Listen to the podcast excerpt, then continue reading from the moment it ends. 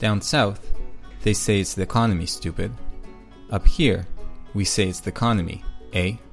And this is Political A Economy Radio, a progressive take on economic issues in Canada and beyond.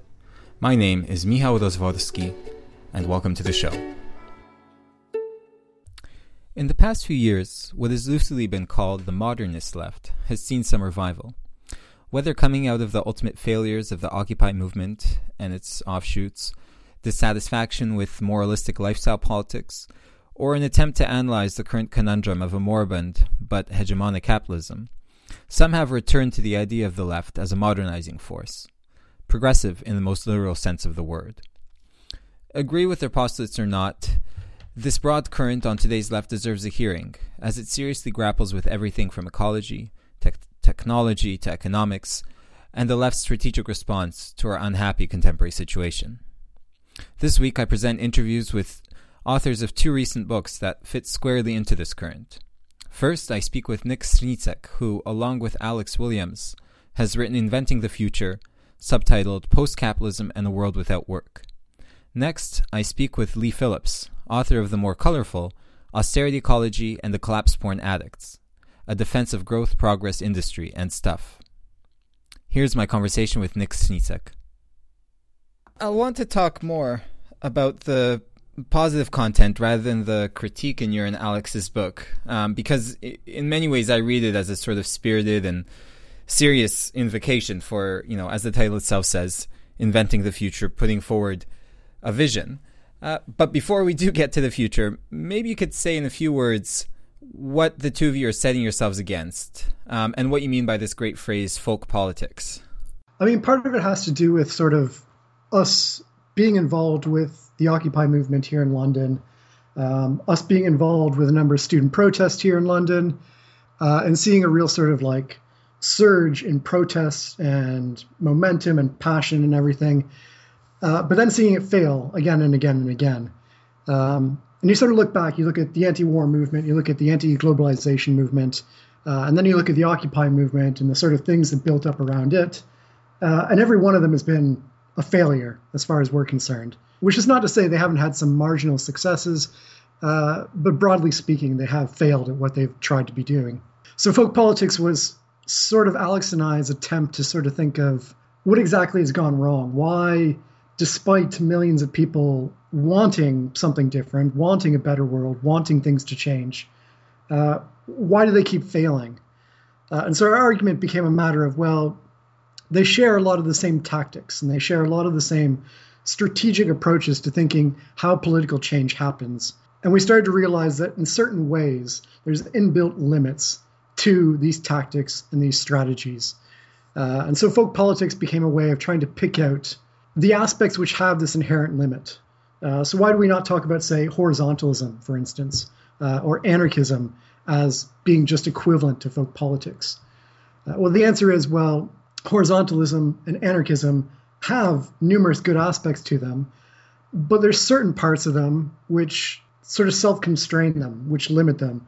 Uh, and so folk politics was trying to name those parts without denouncing, say, horizontalism in total, or anarchism in total, or localism in total. Yeah, and I, I think that was one of the valuable things in your book for me. I mean, there there is a f- there's a fair bit of critique, but but it's not dismissive, um, and, and there's an understanding. And I think what what it's linked to in your case too is sort of an understanding of what are the structural conditions uh, and I think in some ways, I mean, you have a bit of a bit of a strong take on what's sort of what's going on in capitalism today. That feeds into why sort of these are strategic failures. I don't know. Maybe you could talk about a bit about that. How today is different from the social democratic consensus that uh, ruled after the war. I mean, our our sort of primary thesis that we try to put forth in the book about the nature of contemporary capitalism uh, is this argument about surplus populations which was a sort of classic argument of Marxism and Marxists. Uh, and then it sort of gets forgotten after World War II. And you have this sort of movement towards, you know, full employment uh, as a political and a social and an economic goal uh, for the advanced capitalist countries. And so it becomes sort of perverse to talk about, well, surplus populations and mass unemployment uh, in an era where there's relatively good jobs for most people, Um, wages are increasing at the same level as productivity, uh, and everybody seems to be getting relatively better off. Today, it seems to be different. Today, our argument is that actually capitalism has reached a period where, you know, maybe it's a final period, maybe it's a transitory period, but currently capitalism is incapable of producing enough jobs for everybody, let alone enough good jobs for everybody. Uh, and so this is why the sort of thesis about surplus populations, the sort of excess glut of labor, um, seems to us really important to make sense of what's going on in the world today. This then has sort of consequences for you know strategic and political action. And then what what concretely does this mean then? As you said, you have you know you know you have this fairly strong thesis about surplus populations. Um, so, for example, you're proponents of a universal basic income and a few and a few other demands, and you and you subsume all these under this provocative heading of of full unemployment as a strategic demand. Um, yeah, I thought I, I, thought that was you know was a very interesting way of putting it, especially after this critique of of full employment as you know being no longer uh, possible. Yeah, um, yeah. So I mean, there's there's four different demands, and I think it's problematic to focus just on the universal basic income, which is something that everybody sort of picks up on. It gets sort of posited as being this magical solution to everything, and that if we just get uh, some sort of basic income, uh, all our problems will be solved. And I think that that's really a mistake. Uh, I think it's you know it's a very useful sort of policy. Uh, it has all sorts of knock-on effects that are really politically useful for the left, but it can't be something on its own. So that's why we talk about well, you also have to be sort of creating incentives um, and possibilities to automate the worst jobs. Um, a lot of jobs which are now done by just incredibly cheap labor. So how do you sort of enable these sorts of workers to get political strength in order to have their jobs automated rather than continuing to be um, cheaper than machines? Uh, likewise, a reduction of the working week is a sort of um, modest step forward, which enables us to then build up more and more power again. Uh, and then also just a sort of change in cultural cultural imposition of the work ethic. Uh, I think getting rid of that would be a crucial way to sort of get people to um, accept full, empl- full unemployment in a post work world uh, as useful goals and as plausible goals. Right. And, and it seems like the way to get there, what you argue for is this sort of expansive, sort of counter hegemony. And it's, it's not often that you read two leftist authors singing the praises of, of Hayek and the Mont Pelerin Society. Um, but I, I, I found this actually very, you know, one of the really more more interesting arguments and, and a curious one, but how can socialists basically strive to create a new hegemony in this way that, you know, that say the neoliberals did, who you argue, you know, were actually going against the grain when they started, but you know, this has to be a bit different for the left because the left isn't appealing to the already powerful and, and it isn't appealing to those who do have the material means to help us institute uh, this new mm-hmm. this new hegemony. Yeah, exactly. It's um, I mean, the Mont Pelerin Society is quite interesting as a historical example, uh, but there are sort of obvious limits for the left um, to just try and model itself after that. So, like you mentioned, there's not um, the sort of people with material resources are unlikely to support a leftist Mont Pelerin. Um, you also don't have the elites sort of predisposed uh, to being in, to being on board with a sort of leftist idea of counter hegemony. Uh, and then you also have the sort of closed in elitist nature, uh, the Mont Pelerin Society, which is fine if you're sort of, you know, a neoliberal and you're happy to have military coups, um, dictatorships supporting your neoliberal policies. Um, having a closed in elite think tank is pretty marginal compared to some of that. Uh, now, obviously, the left can't do any of that. Um, at least a sort of, you know, non Stalinist left can't do that. Um, so the idea has to be well thinking about taking on a sort of long-term strategic goal which is what the Mont Pelerin Society did exceptionally well. So over the course of decades, thinking about how all these sorts of different smaller movements can be fitted together, slotted together to be broadly consistent, um, without you know struggling against each other, without you know shooting each other down or anything, uh, and thinking about a sort of division of labor um, amongst different groups as well. So I think there's a sort of problematic aspect amongst some of the left, to think that if we just get the right organizational form, the one right organizational form, uh, all our problems will be solved as well. I think actually we need to be thinking about a sort of political project involving a, a, a division of labor. So certain groups doing one thing, other groups developing, say, long-term policies. Um, some people doing utopian, um, sort of large-scale thinking, uh, and others doing sort of more reactive protest work on the ground sort of policy work uh, and thinking about how, how all these things can be slotted together. Now, there's, there's one aspect which I think we don't really raise in the book, and I think this is sort of something I've been thinking about since then, is effectively how do you embody this sort of strategy which would unite all of these things together? Uh, and I think in the book, sort of what unites all these things together is the broad goal of a post-work world. Uh, so this idea that, well, um, the image of the future can be one way to unite uh, all these movements. I think actually, though, you need to also be thinking about well, how does strategy get reflected upon, created, and then uh, sort of embodied. And sort of traditionally amongst the left, it would be the vanguard party who would just, you know, a small group of people hashing out strategy and then dictating it to everybody else uh, as to what to do.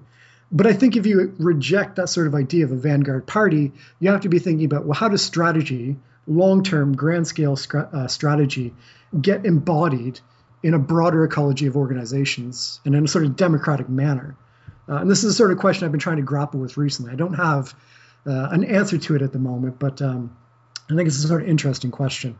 I think that is a, a key question and it, and it also relates to one that i had when when reading this or you know finding the places where this is different uh, than just say the social democratic strategy or the one that's that that seems to be implicitly present in a lot of say existing think tanks or this kind of social democratic world where it's you know if we just had the right ideas and could just put them across in the right way we would solve things. You know we we could deal with inequality. We could deal with all these things um, which seems to disregard you know power and class relations and and all of these things. So where is where are those in in where are those in your counter hegemonic strategy? Like where's the link ups with with actual social power? For a sort of successful political project i think what you've seen in the past say 10 15 years amongst the left um, is a very good sort of naming of the problem a naming of the enemy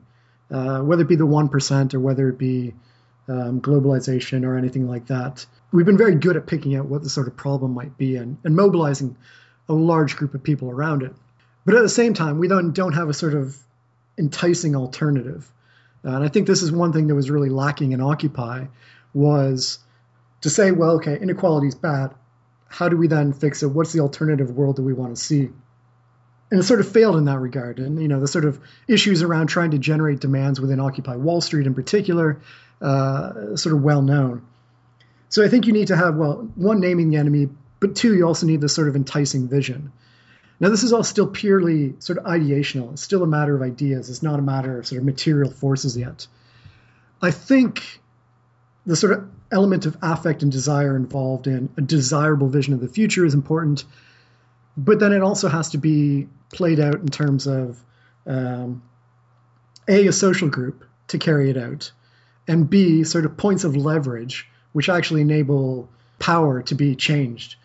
And this is sort of what we try to argue in the book is to say, well, the social group, I don't think class functions as an identity, uh, and it's not going to function uh, as a, uni- a, a, unifying identity in the way that it once did. Uh, and I think for a number of different reasons, I think a lot of that, I think it's quite problematic to be trying to bring that back. I think it's sort of a, a lost cause in many ways. So we try to argue, well, a populist identity may be the way to go to build a social group which is unified and has a sort of force in numbers and, and quality. Um, and a populist identity doesn't mean a sort of lowest common denominator political project. Uh, instead, it's a type of connection between people. Uh, so Ernesto Laclau's version, it's you know this logic of connection between people rather than being uh, a sort of content or a substance to an identity. And so it's, it's primarily about, well, creating a certain hegemonic idea that names the enemy and names the people and allows this sort of antagonism to be brought forth. Uh, so this is what gives a sort of unity to a social group. The other aspect, though, which is the crucial sort of one, which is um, the points of leverage. How, even if you were to manage to bring together a social group that's relatively unified, that has an enticing vision of the future, and that is named the enemy, how do you then actually still change things? And this is where points of leverage are absolutely necessary. Uh, and traditionally, it was, you know, the workplace. Um, you go on strike, and you impose costs upon the employer, and eventually, uh, one side has to give out. Either the employer gives out, uh, or the workers give out because they're not getting paid. Uh, but one side wins, and it's a battle of force between the two. Uh, but the workplace was a point of leverage. Uh, and I think the challenge today, the sort of key political uh, transformational challenge, is to think about what might be the points of leverage nowadays. Because I don't think the workplace holds anymore, at least not in the, the sort of same classic way it once did. That was Nick Srnicek, co author with Alex Williams of Inventing the Future. Next, my interview with Leigh Phillips, author of Austerity Ecology and the Collapse Porn Addicts. Your book is full of um, very funny, often quite barbed phrases. And uh, why don't we start with, with one right from the title, which I think gets at one of the main contradictions you really try to explore in the book, and that's the phrase austerity ecology. What is it, and what is it about strands of green thought that you claim make them antithetical, really, to traditional progressive and left concerns? Well, if we're if we're going around demanding that people consume less, um, or that um, we, whoever this nameless we is, uh, are uh, we need to, to put a cap on growth and to live simply so that others may simply live. The, uh, uh this this sort of set of of modest proposals of a sort of um, hey everybody follow me I promise you less.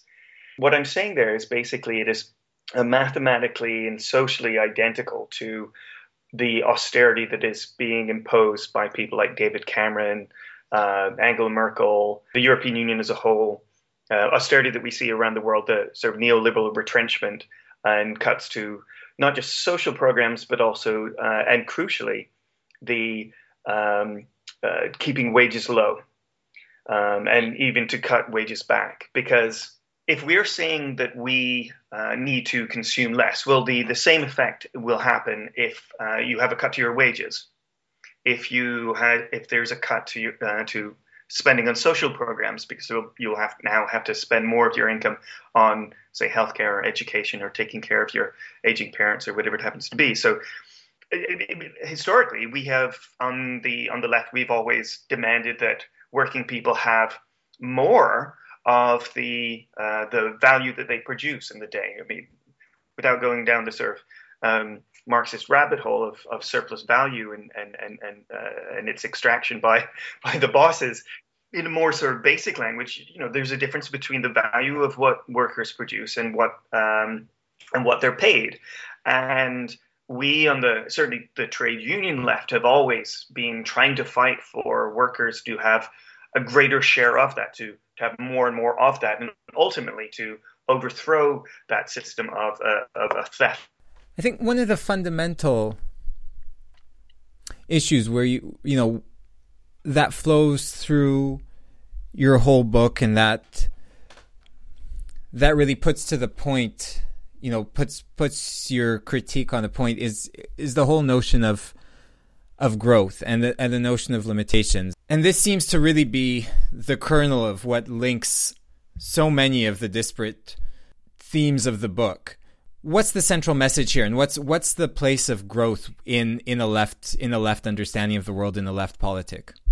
This is essentially why I wrote the book. It was a concern about a uh, a growing um, support for the ideas of degrowth or limitations on growth and uh, you, as you're, you're, right, I mean, there, there's a whole long history of, of where that comes from, but it was a fairly minority position um, on the left. In fact, for most of the history of the left, they're really, really um, hegemonic today. And the reason I think is because it just seems so self evident.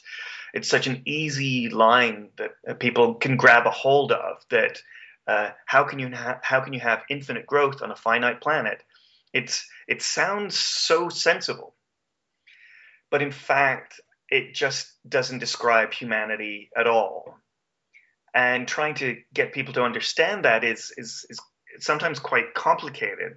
Whereas the you know finite planet, infinite growth, that just it's so easy to to to stick in your head.